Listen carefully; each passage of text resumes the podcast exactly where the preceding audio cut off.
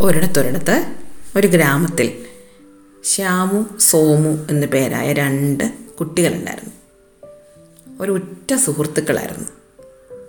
രണ്ടുപേരും ഒരുമിച്ചാണ് സ്കൂളിൽ പോകുന്നത് രണ്ടുപേരും ഒരുമിച്ചാണ് കളിക്കുന്നത്. അവർ വളരെ സ്നേഹത്തോടെ കഴിഞ്ഞിരുന്ന കുട്ടികളായിരുന്നു പക്ഷേ രണ്ടുപേരും തമ്മിൽ ചില വ്യത്യാസങ്ങളുണ്ട്. ശ്യാമു ഭയങ്കര സ്മാർട്ടാണ്. അവൻ എന്ത് കാര്യവും ചെയ്യാൻ വളരെ ഉത്സാഹമാണ്. അതേസമയം സോമു അവന് ഒരു പണിയും ചെയ്യാൻ ഇഷ്ടമല്ല. എവിടെയെങ്കിലും ഒക്കെ കൂനിക്കൂടി ഇരിക്കാനാണെങ്കിൽ വലിയ സന്തോഷം. എവിടെയെങ്കിലുമൊക്കെ ഇരുന്ന് സ്വപ്നം കണ്ടുകൊണ്ടിരുന്നോളൂ. അവധി ദിവസങ്ങളിൽ ഇവർ രണ്ടുപേരും കൂടെ ഇടയ്ക്ക് സൈക്കിൾ ചവിട്ടാൻ പോകും. നാട്ടിൻപുറങ്ങളിലൊക്കെ അവർ സൈക്കിൾ ചവിട്ടി ഒന്ന് കറങ്ങി നടക്കും. അങ്ങനെ ഒരു ദിവസം ഇവർ രണ്ടും കൂടെ സൈക്കിൾ ചവിട്ടി നടക്കുന്ന സമയത്ത് ഒരു വലിയ കൊട്ടാരം കണ്ടു. കൊട്ടാരം കണ്ടപ്പോൾ ശ്യാമു പറഞ്ഞു നല്ല ഭംഗിയുള്ള കൊട്ടാരം സോമു നമുക്കൊന്ന് കയറി കണ്ടാലോ? അപ്പോൾ സോമു പറഞ്ഞു അയ്യോ വേണ്ട വേണ്ട. ഞാൻ ഈ കൊട്ടാരത്തിനെ പറ്റി നേരത്തെ കേട്ടിട്ടുള്ളൂ. ഇവിടെ ഭൂതങ്ങളുണ്ട്. ഭൂതങ്ങൾ നമ്മളെ പിടിച്ച് ഉപദ്രവിക്കും. അതുകൊണ്ട് ഇവിടെ കയറണ്ടെന്ന് പറഞ്ഞു. അപ്പോൾ ശ്യാമു പറഞ്ഞു അയ്യയ്യേ എനിക്ക് ഭൂതങ്ങളെ ഒന്നും വിശ്വാസമില്ല. നമുക്ക് കയറി കാണാം. സോമു പറഞ്ഞില്ല ഇല്ല ഞാൻ കയറുന്നില്ല എനിക്ക് പേടിയാ. ശ്യാമു പറഞ്ഞു എനിക്കൊരു പേടിയില്ല. ഞാൻ കയറി കാണാൻ പോവാം. അപ്പോൾ സോമു പറഞ്ഞു ചുമ്മാ നീ കള്ളം പറയുമോ നിനക്ക് പേടിയില്ല. നിനക്ക് പേടിയൊക്കെ ഉണ്ട് നീ എന്റെ മുന്നേ സമ്മതിക്കാത്ത പേടിയില്ലെന്ന്. ശ്യാമു ചോദിച്ചു ഞാനെന്തിനാ പേടിക്കുന്നത് എനിക്ക് പേടിയൊന്നുമില്ല. അപ്പോൾ സോമു പറഞ്ഞു എന്നാൽ നമുക്കൊരു ബെറ്റ് വെക്കാം. ഇന്ന് വൈകിട്ട് ഞാൻ നിന്നെ സൈക്കിൾ ചവിട്ടി ഇവിടെ കൊണ്ടുവന്ന് വിടാം. എന്നിട്ട് ഇന്ന് രാത്രി മുഴുവൻ നീ ഇവിടെ കഴിഞ്ഞിട്ട് നാളെ രാവിലെ ഞാൻ വിളിക്കാൻ വരുമ്പോൾ നീ മിടുക്കനായിട്ട് ഇവിടെ ഇരിക്കുവാണെങ്കിൽ നിനക്ക് ധൈര്യമുണ്ടെന്ന് ഞാൻ സമ്മതിക്കാം. ഇല്ല ഞാൻ സമ്മതിക്കത്തില്ല എന്ന് പറഞ്ഞു. ശ്യാമു സമ്മതിച്ചു. ശ്യാമു പറഞ്ഞു അതിനിപ്പോൾ എന്താ? നീ എന്നെ വൈകിട്ട് ഇവിടെ കൊണ്ടുവന്ന് വിട്ടു. ഞാനിവിടെ കിടന്നോളാം എന്ന് പറഞ്ഞു. അന്ന് വൈകിട്ടായപ്പം സോമു ശ്യാമുവിനെ ആ കൊട്ടാരത്തിനടുത്ത് കൊണ്ടുവന്ന് വിട്ടു. എന്നിട്ട് അങ്ങ് തിരിച്ചുപോയി.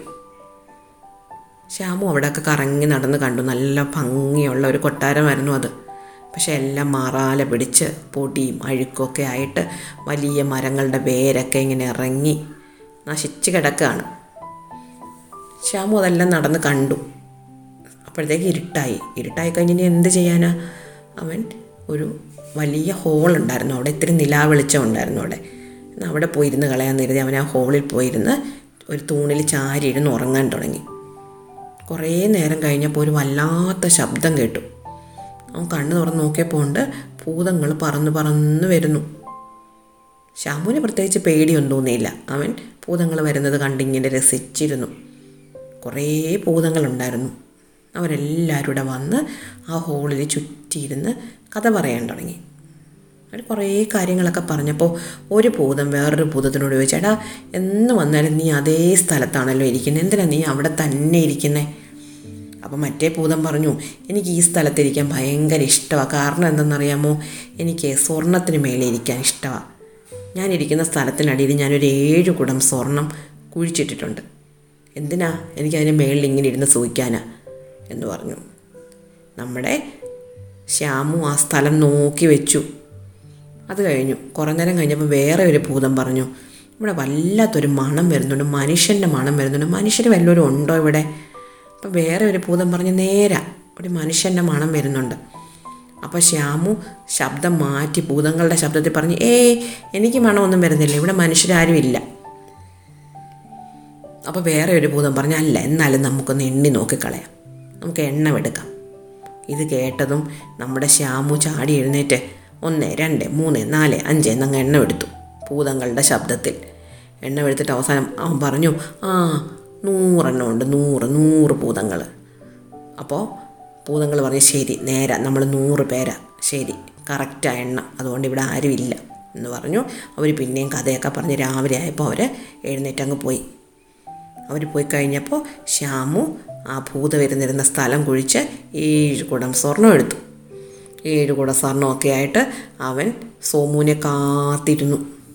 ഈ സമയത്ത് സോമു വിചാരിച്ചു ആ ശ്യാമു പേടിച്ച് ചത്ത് കാണും. അവൻ പേടിച്ച് കരഞ്ഞ് ക്ഷീണിച്ചിരിക്കുമായിരിക്കും വേഗം ചെല്ലാമെന്നും പറഞ്ഞ് സൈക്കിളിൽ അവിടെ ചെന്നപ്പോൾ ഉണ്ട് ശ്യാമു കൊണ്ട് ഏഴ് കുടം സ്വർണവുമായിട്ട് സന്തോഷമായിട്ട് ചിരിച്ചുകൊണ്ടിരിക്കുന്നു എന്നിട്ട് ശ്യാമ പറഞ്ഞു കണ്ടോ എനിക്ക് എന്താ കിട്ടിയെന്ന് കണ്ടോ?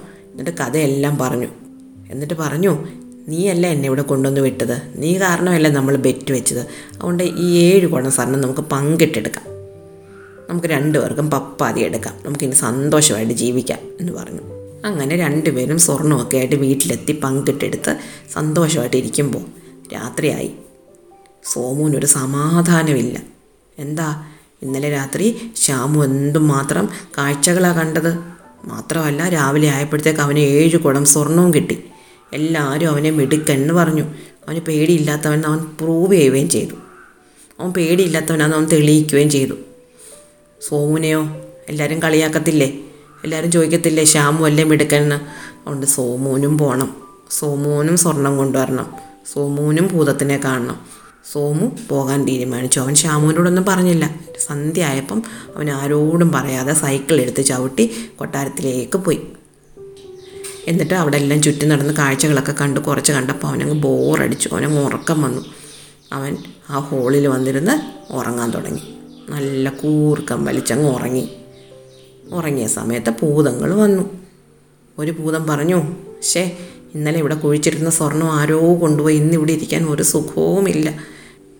മറ്റേ ഭൂതം പറഞ്ഞ് ശരിയാ ഇന്ന് ആകെപ്പാടെ മനുഷ്യന്റെ മണം പിന്നെയും വരുന്നുണ്ട്. നമുക്കൊന്ന് എണ്ണി നോക്കിയാലോ ഇന്നലത്തെ പോലെ?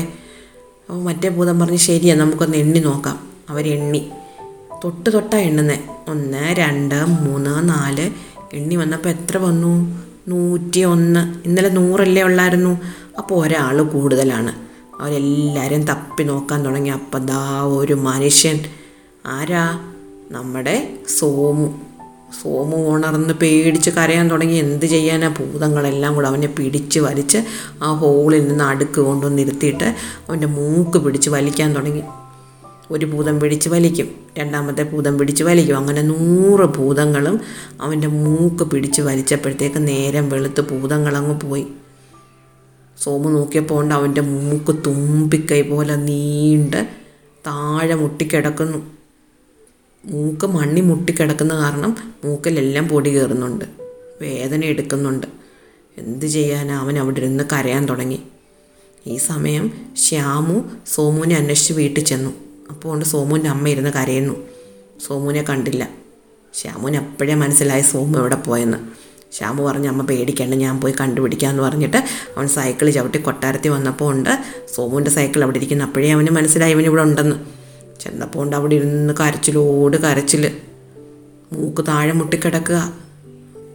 ഒരു വിധത്തിൽ അവനെ സമാധാനിപ്പിച്ചിട്ട് ശ്യാമു അവനെ വീട്ടിൽ കൊണ്ടുപോയി വിട്ടു. വഴി നീളെ ആൾക്കാരെല്ലാം ചിരിയോട് ചിരി ഇവന്റെ മൂക്ക് കണ്ടിട്ട്. വീട്ടിൽ ചെന്നതും സോമു മുറിക്കകത്ത് കയറി വാതിലടച്ചു. അവന്റെ കട്ടിലേക്ക് കിടക്കുമ്പം കട്ടിലേം താഴേക്ക് കിടക്കുക മൂക്ക്. ശ്യാമു ചെന്ന് പറഞ്ഞു നീ വിഷമിക്കേണ്ട. ഞാൻ ഇതിനൊരു മാർഗം കണ്ടുപിടിച്ചിട്ടേ ബാക്കി കാര്യമുള്ളൂ. ഞാൻ ഇന്ന് തന്നെ ഇതിനൊരു പരിഹാരം കണ്ടുപിടിക്കാം എന്ന് പറഞ്ഞിട്ട് അന്ന് രാത്രി പിന്നെയും ശ്യാമു കൊട്ടാരത്തിലേക്ക് പോയി. അന്നും രാത്രി ഭൂതങ്ങൾ വന്നു. അപ്പോൾ ഭൂതങ്ങൾ തമ്മിൽ ഭയങ്കര വർത്താനം. അപ്പോൾ ഒരു ഭൂതം പറഞ്ഞു ഹോ ഇന്നലെ എന്ത് രസമായിരുന്നു ഒരു മനുഷ്യനെ കിട്ടിയതുകൊണ്ട് അവന്റെ മൂക്ക് പിടിച്ച് വലിച്ച് നീട്ടാൻ പറ്റി. ഇന്നൂടെ അവനെ കിട്ടിയിരുന്നെങ്കിൽ അവന്റെ ചെവിയും കൂടെ നീട്ടായിരുന്നു. ഇന്നലെ എനിക്ക് അങ്ങോട്ട് പിടിച്ച് വലിച്ച് മാറ്റി വന്നില്ല. പക്ഷെ എന്ത് രസമായിരുന്നു. വേറൊരു ഭൂതം പറഞ്ഞ് നേരാ. കൊതി തീർന്നില്ല പിടിച്ച് വലിച്ചിട്ട്. ചെവിയും കൂടെ കിട്ടിയിരുന്നെങ്കിൽ ചെവിയും കൂടെ നമുക്ക് നീട്ടായിരുന്നു. പക്ഷെ അപ്പോഴത്തേക്ക് അങ്ങ് നേരം വെളുത്തു പോയില്ലേ. അപ്പോൾ നമ്മുടെ ശ്യാമു ഭൂതങ്ങളുടെ ശബ്ദത്തിൽ ചോദിച്ചു അവന്റെ മൂക്കിനി അങ്ങനെ നീണ്ടു തന്നെ ഇരിക്കുമായിരിക്കും അല്ലേ? അപ്പോൾ ഭൂതം പറഞ്ഞു ഓ അങ്ങനൊന്നുമില്ല. പക്ഷേ അവൻ അതിനുള്ള വിദ്യ അറിയത്തില്ലല്ലോ. അവനൊരു മണ്ടനല്ലേ. നമ്മുടെ വീട്ടിൽ ചമ്മന്തി അരയ്ക്കുന്ന കല്ലില്ലേ? അതിന്റെ കുഴവി കൊണ്ട് മൂക്കിൽ ഉരച്ചാൽ മൂക്ക് ചെറുതായി വരും. പക്ഷേ ആ മണ്ടനൊന്നും അറിയത്തില്ലല്ലോ എന്ന് പറഞ്ഞു. അപ്പോൾ ശ്യാമുവിന് മനസ്സിലായി മൂക്ക് ചെറുതാക്കാനുള്ള വിദ്യ. അവനൊന്നും മിണ്ടാതെ അവിടെ ഇരുന്നു. അപ്പോൾ പിന്നെയും ഭൂതങ്ങൾ പറഞ്ഞു ഇന്നും ഉണ്ട് മനുഷ്യന്റെ മണം. മിനിഞ്ഞാന്ന് നമ്മുടെ സ്വർണം പോയി. ഇന്നലെ ഒരുത്തന്റെ മൂക്ക് നമ്മൾ നീട്ടിവിടാൻ നമുക്ക് കിട്ടി. ഇന്നും ഉണ്ട് മണം. ഇന്നും എണ്ണം എടുക്കണം.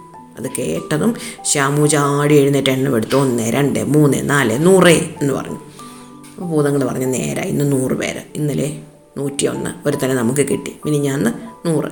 അപ്പോൾ ശരി എണ്ണം കറക്റ്റാണ് എന്ന് പറഞ്ഞിട്ട് അവർ പിന്നെ ഇരുന്ന് കഥ പറഞ്ഞ് രാവിലെ ആയപ്പോഴത്തേക്ക് പറന്നുപോയി. ശ്യാമു വേഗം വീട്ടിലേക്ക് ഓടിച്ചെന്ന് അമ്മിക്കല്ലെടുത്തുകൊണ്ട് വന്ന് എന്റെ കുഴവിയെടുത്ത് സോമുവിന്റെ മൂക്കുരയ്ക്കാൻ തുടങ്ങി. നല്ലോണം വേദന എടുത്തു പക്ഷേ ഇടയ്ക്കിടയ്ക്ക് ഉരച്ചൊരച്ചൊരച്ച് കുറേ ദിവസങ്ങൾ കൊണ്ട് മൂക്കവർ ചെറുതാക്കിയെടുത്തു അതോടെ നമ്മുടെ സോമുവിന്റെ മടിയെല്ലാം പോയി. അവനും ഒരു മിടുക്കം കുട്ടിയായി. അവനും ഷാമുവിനെ പോലെ മിടുക്കനായിട്ട് ഓടി നടന്ന് കാര്യങ്ങൾ ചെയ്യാൻ തുടങ്ങി. ഇഷ്ടമായോ കഥ? അടുത്ത കഥ അടുത്ത ദിവസം.